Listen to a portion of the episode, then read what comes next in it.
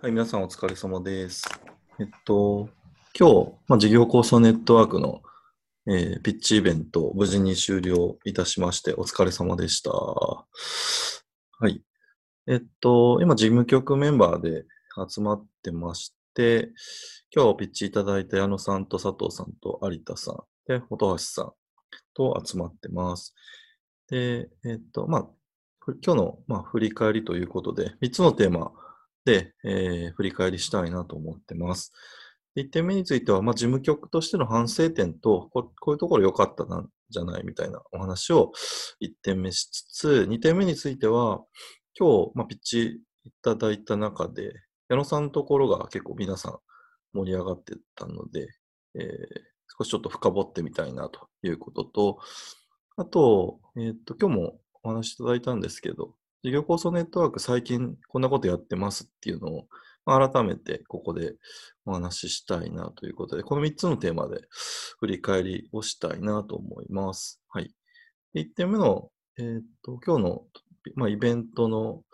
良かった点、反省点みたいなのを佐藤さんに少しちょっとまとめていただいたので、えー佐藤さんお願いしてもよろしいでしょうか？はい。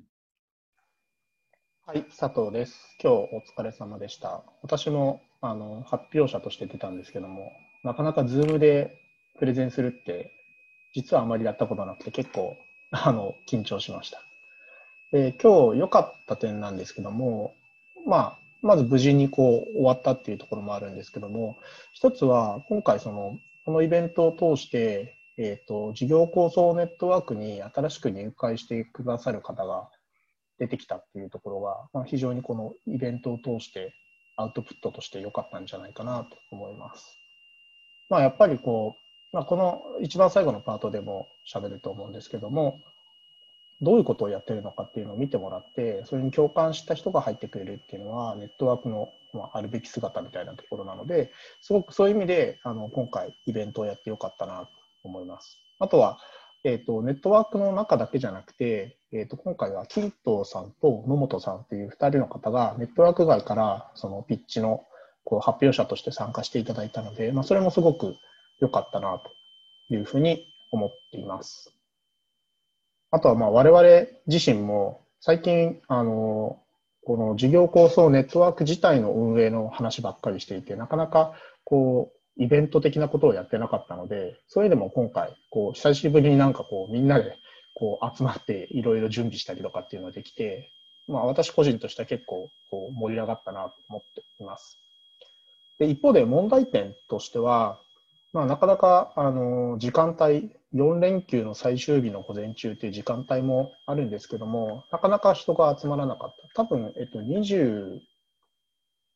人か24人ぐらいだったと思うんですけども、まあ30人ぐらいは集まってほしいなっていうところがなんとなくこうあったので、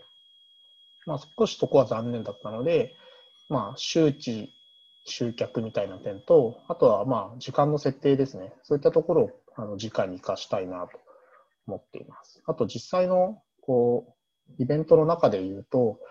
えー、とグループセッションがちょっとこう時間30分取ったと思うんですけども、あのグループによっては、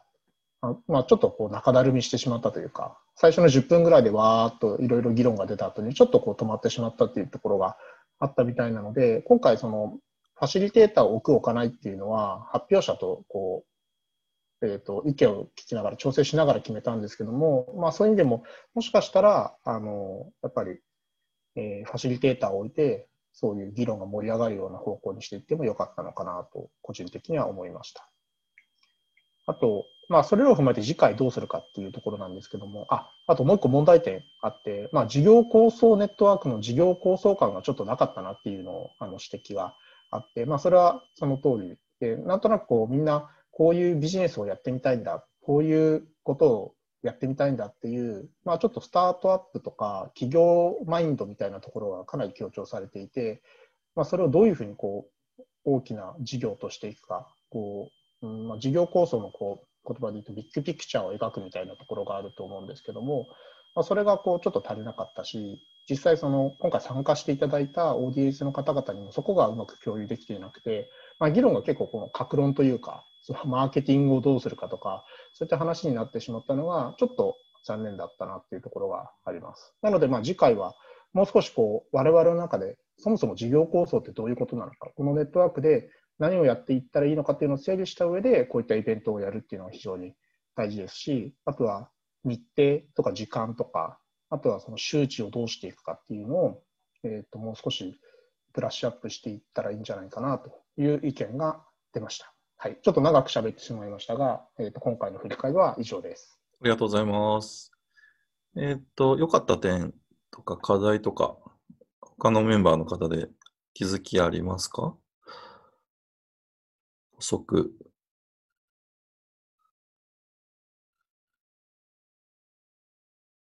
まあ、私良かった点、悪かった点で言うと、まあ、ほとんど言っていただいたんですけど、まあ、ネットワークの中で、こう、まあ、それぞれこう、分科会みたいなのはあるんですけど、横串刺すイベントっていうのがなかなかなかったので、でそういう意味でこう、日を決めて、それに向けて、えー、走っていく、できたね、えー、一旦一体感が生まれたねっていう、まあ、プロセス自体も、まあ、それはそれで良かったなと思ってます。で、あとまあ、そうですね。さっき佐藤さんおっしゃったところの事業構想的な観点って、これすごく難しいなと思ってるんですけど、まあゴールとしてはそういう、その、ビッグピピクチャー、えー、社会課題、エコシステムっていう話につながっていれば、まあゴールとしては、あの、かっこいいし、まあ事業構想ネットワークとしてそこにたどり着きたいなと思いつつも、まあ、いろんな、こう、アイデアとかがあって、そのどこにこう金脈が眠ってるのかわからないっていう中で、これっていけそうじゃんってなっていく、徐々に大きくなっていく過程で、これって社会課題、こことつながってるから、そこをついていったらもっと大きくスケールできるんじゃないっていう、まあ、その、まあ、第一歩っていうことなんで、今日は今日で、あの、まあ、確かに事業構想的な話がなかなか見づら見えづらかったんですけど、まず第一歩としては問題ではなかったのかなとは思います。はい。